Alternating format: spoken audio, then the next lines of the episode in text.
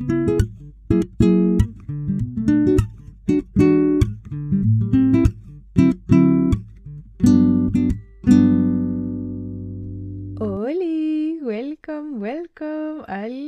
Esencial Podcast. Soy Connie, su host, y hoy es martes. Yo estoy subiendo el episodio correspondiente a este martes, en la fecha y hora que propuse subirlo, porque estoy experimentando la disciplina. Y tal vez para ustedes no les parezca gran cosa, pero lo es, porque cambiar el concepto de disciplina para mí ha sido una batalla, pero como dijo el carnicero, vamos por parte. Perdón.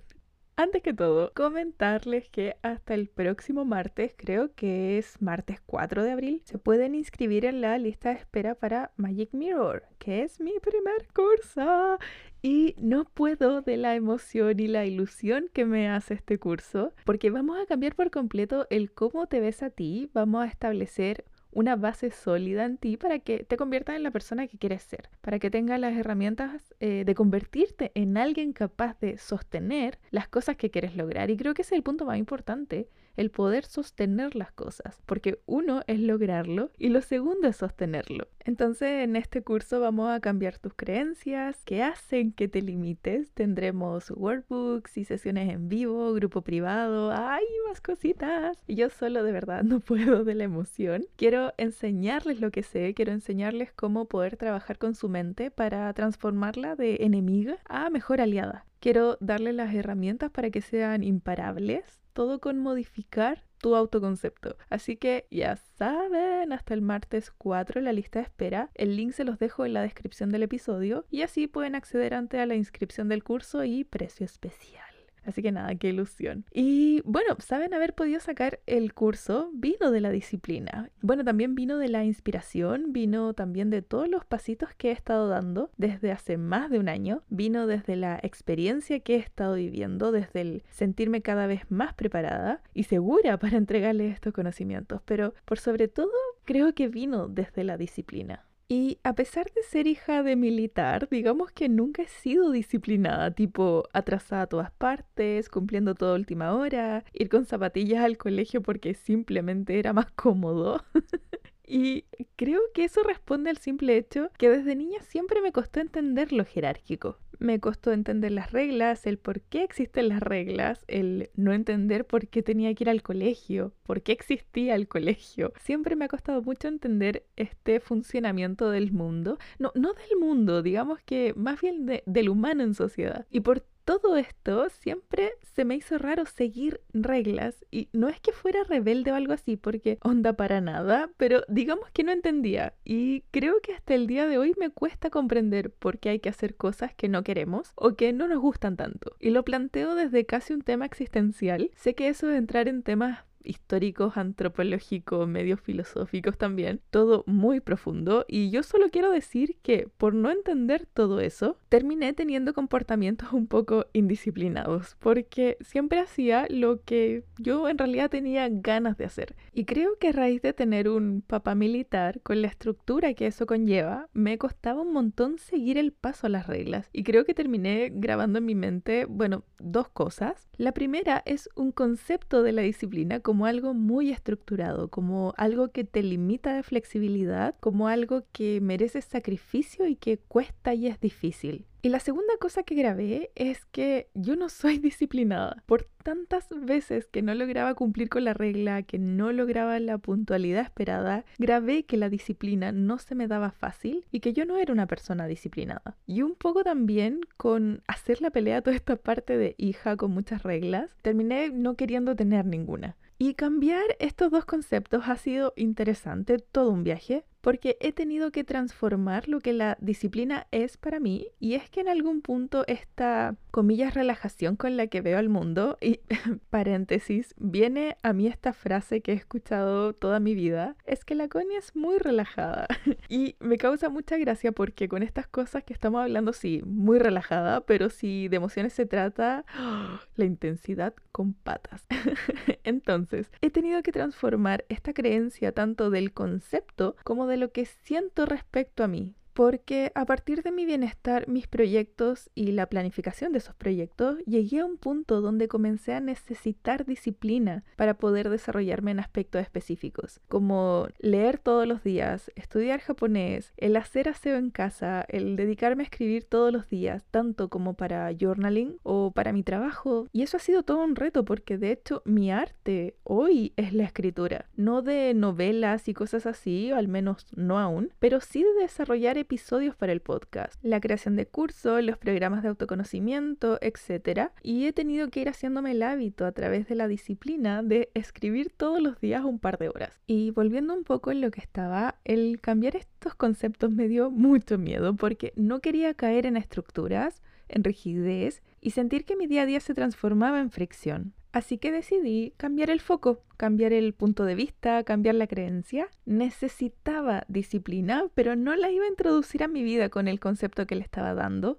Así que comencé a pensar, para luego comenzar a creer. Y ya saben el poder de los pensamientos. Si ya escucharon el capítulo anterior, saben cómo ir dando los pasos para cambiar estos pensamientos. Así que comencé a pensar en la disciplina como una herramienta que te permite desarrollar lo que quieres desarrollar, como una herramienta expansiva y no como algo que te limita. Y la verdad es súper loco estar haciendo este episodio porque estos días que estamos en la playa no he hecho nada.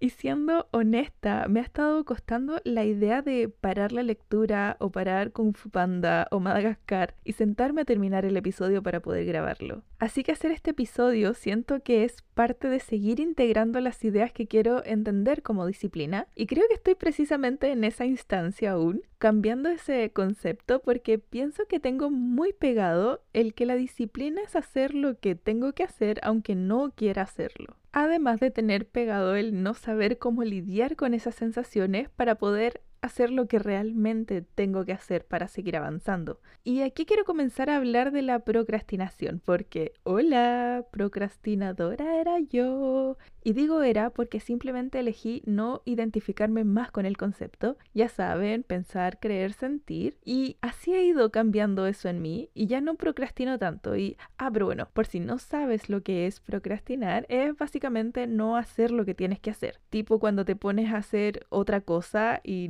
lo que tienes que hacer o lo que propusiste. Cuando usualmente no producimos en los tiempos establecidos, así que estamos a última hora produciendo. Y todo eso es procrastinación. Y yo sé que se identifican. Procrastinar es cuando tienes que ordenar tu habitación y te pones a scrollear en redes. Y luego tienes que, no sé, estudiar y ahí comienzas a ordenar tu habitación. Pero luego tienes que ir a hacer un trámite que no quieres enfrentar y entonces ahí te pones a estudiar. Y eso creo que es lo más gracioso de la procrastinación, que no es solo hacer cosas que quieres en todo momento, simplemente es el sutil arte de no hacer lo que tienes que hacer, punto. Y yo tengo diploma, magíster, doctorado y todo lo que se pueda profesionalizar. Y si te encuentras en esa situación, creo que el paso uno es identificar tu razón de procrastinar. Hay diferentes razones para que una persona tenga esa conducta y creo que es importante ir descubriendo la idea de por qué hacemos esto, para así poder ir soltando y comenzar a tener esta disciplina.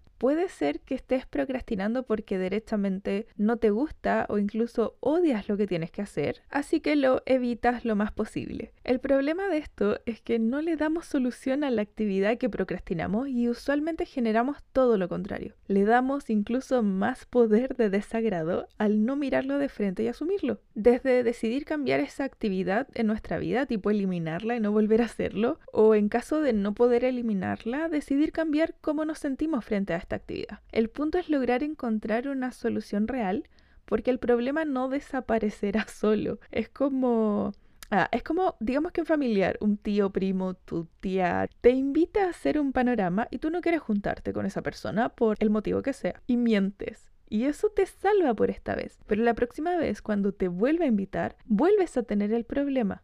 No se soluciona el asunto. ¿Se entiende? También puede ser que procrastines por ser perfeccionista. A mí me pasaba esto un poco, que se trata de no querer enfrentar una situación por miedo a que el resultado no sea perfecto. O porque crees que eres tú quien no da el ancho de la situación, así que tú no serás perfecto. Es un ¿para qué lo intento si me voy a equivocar? ¿Para qué hacerlo si no va a quedar como quiero? Es el miedo y la resistencia a no poder controlarlo todo. Y creo que la mejor forma de ir soltando esta causa de procrastinar es comenzar a integrar la idea de que no existe la perfección, porque el control tampoco es real. La vida viene con caos, con incertidumbres, con momentos de aprendizaje y la única forma de ir consiguiendo mejores resultados poco a poco es haciendo las cosas que no salgan bien a la primera, poder encontrar tangiblemente qué cosas hacer mejor la siguiente vez. Y eso me pasó con este podcast, por ejemplo. El primer episodio es un caos y fue un caos grabarlo, hacerlo, todo. Se sintió incómodo porque no era perfecto en ningún sentido. Pero desde esa instancia hasta hoy he aprendido un montón a cómo poder hacer las cosas de forma más eficiente, cómo poder hacer para que el micrófono se escuche mejor, para que el audio no se sature, etc. Son cosas que no hubiese aprendido de otra forma si no es practicando y experimentando. Incluso en este episodio o en este mismo momento que estoy grabando, sigo practicando eso, experimentando cómo funciona de tal o cual manera. Y todo eso lo fui logrando una vez que solté la idea de que quería un primer episodio perfecto. Pues eso no existe. No es hacer cosas para llegar a la perfección, es hacer cosas para continuar con la expansión. También puede ser que procrastines porque te da miedo el siguiente nivel. Y wow, este sí que es tema, porque a ver, queremos tantas,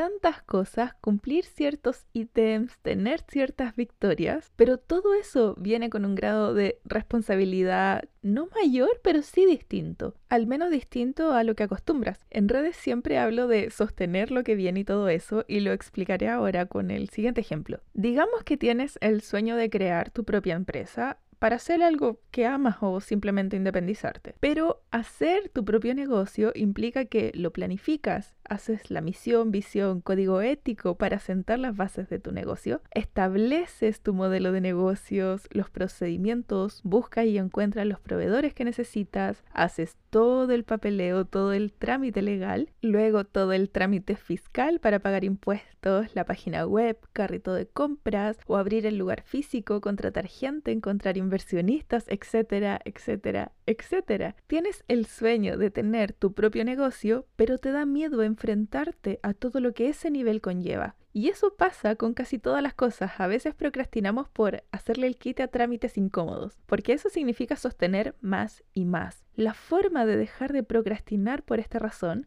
y hacer las paces con el miedo es entender que el miedo es un compañero de vida, que te va indicando cuándo tienes que prestar más atención porque sientes que no tienes todas las herramientas necesarias para hacerte cargo de esta situación Así que el miedo es quien te muestra las alertas y también es un compañero de vida que te indica cuando estás tomando pasos que efectivamente te están expandiendo. Porque en terreno conocido no sentimos miedo, el miedo solo se siente en terreno nuevo. Entonces cuando estamos frente a una situación que queremos evadir porque se ve compleja, difícil, que no entendemos bien, como un poco lejos de nuestro alcance, cuando estemos en esa situación que en realidad nos da miedo enfrentarle, pensemos que solo es comenzar a reconocer terreno.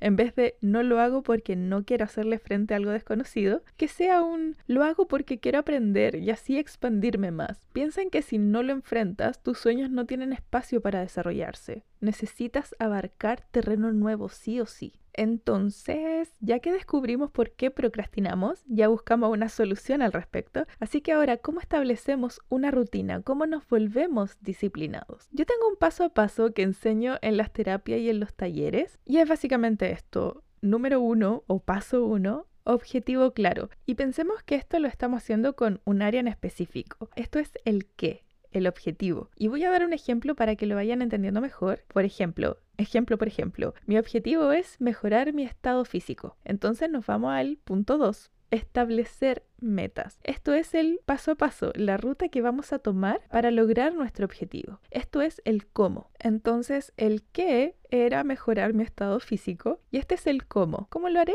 Yendo a clases de pilates. Nos vamos al punto 3, que es planificación, que es básicamente poner las metas en el mapa anual, mensual o semanal para saber cuándo vamos a dar cada paso para llegar a donde establecimos que queremos llegar. Y esto es el cuándo. Iré a clases tres veces por semana a tal hora. En este punto es importante ser orgánico, es decir, poner las actividades en un horario que te acomode, que no sea un sacrificio para ti hacerlo, que no signifique algo tan descabellado. Si por ejemplo quieres empezar a meditar a diario, es mejor cinco minutos todos los días por mucho tiempo que una hora, tres días y luego dejarlo. Porque si nunca has tenido un hábito de meditar todos los días, sentarte una hora va a ser un suplicio y tal vez resulte al principio, pero no va a ser sostenible, por más disciplinado que quieras ser, por el simple hecho de que la actividad no está siendo orgánica contigo. Entonces, esta fue la primera parte, que es definir qué rutina voy a seguir. Digamos que ya tengo la base, ya tengo claro por qué hago lo que hago, sé cómo lo voy a hacer y sé cuándo lo voy a hacer. Y si tengo dudas o desmotivación en el camino, voy y leo mi objetivo. Por eso estoy yendo a clases de pilates tres veces por semana, para mejorar mi estado físico. ¿Me van siguiendo? Ay, yo les pregunto como si me pudiesen responder al tiro. Ojalá se pudiera hacer eso. Entonces, ya que tenemos el qué, cómo y cuándo, nos vamos a la parte de mantener, de sostener la rutina. Y aquí no hay pasos, pero sí hay tips, que son básicamente una guía de qué hacer para poder ser disciplinados con la rutina que establecimos. Si bien esos tres pasos que hicimos antes no es que sean obligatorios, pero realmente a mí me ayuda a tenerlo claro para, sobre todo para cuando me desmotivo. Mi primer tip es no fallar dos veces seguidas por favor, fallar entre comillas. Aquí no fallamos. Entonces, no, no fallar dos veces seguidas. Si voy a clases de pilates lunes, miércoles y viernes, y no sé, falto el miércoles, ya no puedo faltar el viernes. Si estoy poniendo disciplina en meditar a diario y no medité el lunes, el martes sí o sí tengo que meditar. Y lo que me gusta de este tip es que está permitido no hacer la actividad un día y al día siguiente entra la disciplina. Y ha sido muy bueno trabajarlo de esa forma. Me ha dado flexibilidad y me ha evitado lidiar con una estructura tan tajante tan rígida de la disciplina. El segundo tip son los premios. Nada le hace más nanay a nuestra mente que premiarnos por hacer las cosas que nos proponemos. Tengamos en cuenta que hacer lo que uno se propone ya es un nanay para el cerebro. Entonces hacer tangible otro premio como ir por un cafecito rico después de pilates mantiene la motivación y mi cerebro y cuerpo comienzan a entender que esto nos hace feliz. Somos como los perritos, que les damos premios cuando hacen algo bien. Es lo mismo. Y el tercer tip, y con esto termino, y de hecho es el más importante, es creer que yo soy esa persona que ya tiene esa disciplina integrada. Y esto me ha funcionado enormemente con el Pilates y aquí de nuevo tocamos tema de los pensamientos, el autoconcepto, etc. Y mis frases para ir a Pilates son, yo cuido mi cuerpo, me gusta ir a Pilates, me hace sentir bien hacer ejercicio, tengo un cuerpo saludable y fuerte, etc. Me he repetido un montón estas frases y llegué a un punto de comenzar a creerme todo eso. Y así fui integrando esta nueva creencia y casi una nueva personalidad de que yo soy una persona saludable que le gusta ir a pilates. Así que voy disciplinadamente cada clase y ya ni siquiera me molesta, ni me cansa, ni me da flojera ir. Ese es el poder del autoconcepto. Y eso yo sigo en mi camino de comprender e ir integrando cada vez más la disciplina en mi vida. Siento que es un camino muy transformador y expansivo. Creo que es algo muy necesario para el cumplimiento de metas y objetivos. Así que espero que este episodio te haya ayudado mucho, pero no me quiero ir sin decirte a ti que escuchas que lo estás haciendo increíblemente bien que si estás escuchando este, este podcast es porque realmente buscas mejorar, buscas conocerte más, buscas amarte más y eso ya te hace una persona increíble, una persona que está creciendo, una persona que se permite expandir y evolucionar. Por eso lo estás haciendo increíble, porque lo intentas. Y por favor que no te dé vergüenza que la gente te vea intentándolo. Si te da vergüenza, anda a escuchar el episodio de La libertad de dar cringe, pero por favor, que no te dé vergüenza que la gente te vea intentándolo. Creo que es maravilloso que lo esté intentando. Y eso, mis amados, recuerden inscribirse en la lista de espera para Magic Mirror, link en la descripción y nos escuchamos el próximo martes. Los amo. Bye.